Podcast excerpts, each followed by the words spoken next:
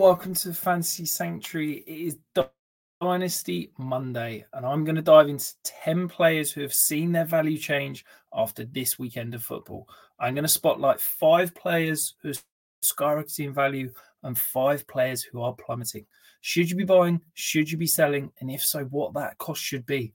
Stay tuned, stick around, and you will discover the current pulse of the value in this ever changing market. First up, we have got probably the biggest name after this weekend, the guy that blew up out of nowhere and is probably got people clamoring for him in your dynasty leagues. Will Levis, fresh off that four touchdown performance, finishes the QB six in week out in his NFL debut. Wow. But I'm here to put, call the brakes a little bit. Yes, it was good. Yes, his value's increasing, but it was a little bit lucky. It was a little bit boom bust. It was either check down or go deep. There was some blown coverage. It wasn't everything you think. And let's be honest, that 13.8% touchdown rate is completely unsustainable. I really like Will Levis. I think he's got potential to be a starting quarterback in the league. If you listen to our week eight preview show, I was talking with Matt and I said go out and buy Will Levis now because you can probably pay your second and he's going to be worth the first in a couple of weeks. Well, guess what? He's now worth probably a mid to late first this year's draft. Really impressive. I don't think he's the next superstar. I don't think he's going to blow up, but anytime there's a starting quarterback, he's probably going to start for the rest of this year. He's going to start next year and at least the year after.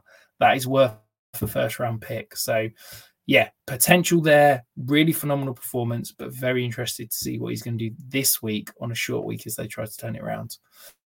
Their next riser, Brandon Aiyuk. Yes, not his best game of the season, but it's just consistent production. The wide receiver 17 overall, averaging over 15 points per game. We were worried about how much volume he would get. We were worried about all the mouths to feed in this offense. Well, he's averaging 28.7% target share. He's got 33% targets per run rate, which is massive. For me, he is now a top 12 dynasty wide receiver. He's my wide receiver 11. I've moved him ahead of Cooper Kupp, Drake London, DK Metcalf, and Tee Higgins. He is now in that franchise cornerstone market where you can build around him and feel comfortable. I would happily go and pay a first and a second to acquire him. And I think that there is still more to come in terms of his production as Brock Purdy continues to get settled in this offense and as they continue to improve as a team and grow. And Brandon Aiyuk, what can I say? He looks phenomenal right now. The next guy, Breece Hall, he is now my dynasty RB1. He has overtaken Bijan Robinson. Look, Bijan Robinson is phenomenal. He is an incredible prospect, but he's not producing right now. Breece Hall, since the Jets took off the shackles, since Robert Saleh said, that's it, no more pitch count. He's unleashed. Three consecutive top six finishes at the running back position. The craziest thing is the receiving usage 36% targets per run rate. I said Brandon Aiyuk was mad at 33%. Breece Hall is getting targeted on more of his routes than Brandon Aiyuk. I would happily take two first to acquire him. I think there is an even higher ceiling when the Jets actually get a competent quarterback under center it could take this offense to a whole new level. If you're not sure, go and watch his touchdown from Sunday. He made three Giants miss, if not four, slip through a hole that I didn't think exists. It is a phenomenal play, and he's doing it week in, week out. Since he entered the league, he has got more touchdowns uh, of 50 yards plus than any other player in the league and that's with him missing time to his ACL injury. He is a stud, he is a star, and he is someone that I am happily building around moving forward.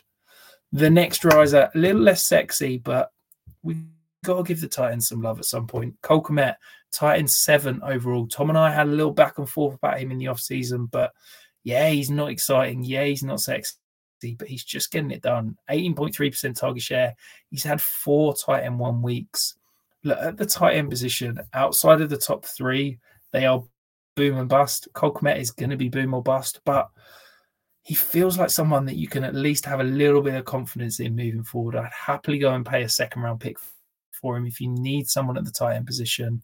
Yeah, I'd rather go out and spend all the money and get Andrews or Kelce, but we can't all do that. So Cole is a plug and play tight end for at least the next couple of years and someone that you can feel a little bit safe in moving forward.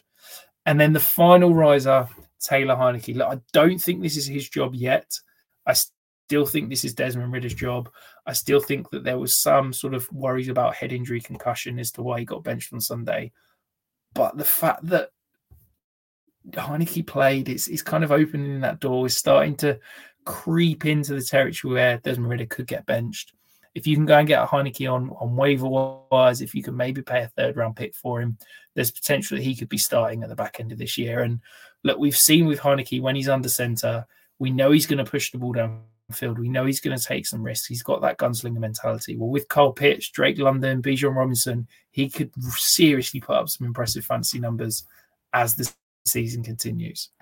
If you're liking what you're seeing and you've not hit the thumbs up button, do it right now. It takes one second, really helps us out. And if you want more fantasy content, hit, hit the subscribe button. We've got the preview show coming on Thursday, all of Tom's DFS content, and so much more. Rather than go searching for it, hit subscribe and it will come to you. Now we're going to get negative. Let's talk about some fallers. Jordan Love started off the season on an absolute tear, unsustainable touchdown rate, but we've seen that regress slightly. Now QB 13 overall, averaging a little over 17 points per game. The reason he's a faller for me, I thought he was a nailed on starter last year and this year. I'm now not convinced. I think that there could be a potential where the Packers move on from him at the end of the year. He's only got a $12.5 million dead cap hit in 2024. That's not massive. You know, Jameis Winston's got a similar number and he's a backup and they spent money on Derek Carr. The Packers could easily move on from him. They've got a sixth overall pick as it's projected right now. If you can get any first round pick for Jordan Love, I'd probably do that right now. But what I, the move I might make is pivot to a player, maybe someone like a Derek Carr that's that's got that kind of safe, solid, you know, incubated value because of the contract. Maybe you can go and take a risk and get, you know, Daniel Jones, who's undervalued right now, or, or maybe even someone like a Jared Goff, who's just going to give you a little bit more reliable production without that ceiling but you don't get the risk of the value completely plummeting if he loses his starting job. The next faller, look, it hurts, it's painful. Kirk Cousins. If you want to know how to replace Kirk Cousins, I've just recorded an entire video dedicated to that. Go and check it out. It's in the feed. But look, his value has plummeted. He was worth a first plus 24 hours ago. He's now worth probably a late second round pick. That's about all I'd pay to acquire him on a rebuild it's a shame because he was playing some phenomenal football. What he was doing in this offense, the command he had of it was absolutely phenomenal, but his value has plummeted. I think he probably gets a starting gig again, but there's going to be some concern. He's not going to be fully healthy for the start of off-season programs. It's going to be interesting if a team is willing to fully commit behind him moving forward because he is a free agent when he's got this Achilles injury to return. He will need to recover quickly. He will need to be fully up to speed by probably April, May, June time for a team to commit to him. I'd love to see him somewhere like the Falcons. I think with those weapons in that offense, maybe we go and see him in in one of the Shanahan McVay offenses. Um, I think there's still some talent there. I still think there's some longevity for Dynasty, but I'm seriously concerned because if he doesn't rebound quickly enough from this Achilles injury, it could be that Kirk Cousins starting days are sadly over. Tony Pollard is another faller. Look, this one hurts because I love Tony Pollard. I thought that there was phenomenal value where he was going in drafts. I thought he was a steal in the offseason, but he's just not getting it done. I'll be 15 overall. He's got that 62% opportunity share but he's only put together four top 24 weeks. He's just not getting it done. One of the biggest reasons he's just not finding the end zone. 35 touches within the red zone and only two touchdowns. But I still believe in this offense. I still believe in Tony Pollard. I think if you can go out and buy him for a mid first round pick, maybe you can get him for even less than that. Maybe a contenders first.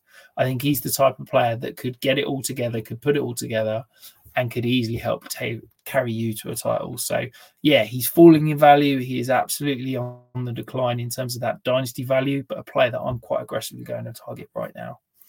A guy that I'm not targeting and not touching at all, Miles Sanders, around about 48 in points per game, averaging less than seven and a half points. This is now Chuba Hubbard's backfield. I think we saw the shift on Sunday. I think that Chuba Hubbard is now going to be the number one, and I don't even think Miles Sanders is the one B. I think he is now the two. I would take any second round pick for him in in trade. I think you might struggle to get that. I think you might need to be a couple of thirds, or, or maybe it's a player based trade. But yeah, not touching him. I think this could be his fancy relevant career. Sadly, down the tube. The final faller, this one hurts. You know, I'm a big Chris Olave fan if you've been around. He was a top six dynasty wide receiver for me, but he's just not getting it done at the moment. Wide receiver 36 in points per game. The target share is there. He's seeing the overall target volume, but he's just not finding the end zone. He has got more receiving yards per touchdown than any receiver or tight end in the league 517 yards for one touchdown. I still have go and pay two first. I still think the talent's there, but this offense needs to sort itself out. Derek Carr, I think, is still not 100% sure, 100% healthy with that AC joint sprain. He looked better on Sunday, but he's still not fully back. And I think that whilst Chris Olave will still be a, a you know a cornerstone you can build around the fantasy superstar, his value is declining because he's quite frankly just not getting it done at the moment.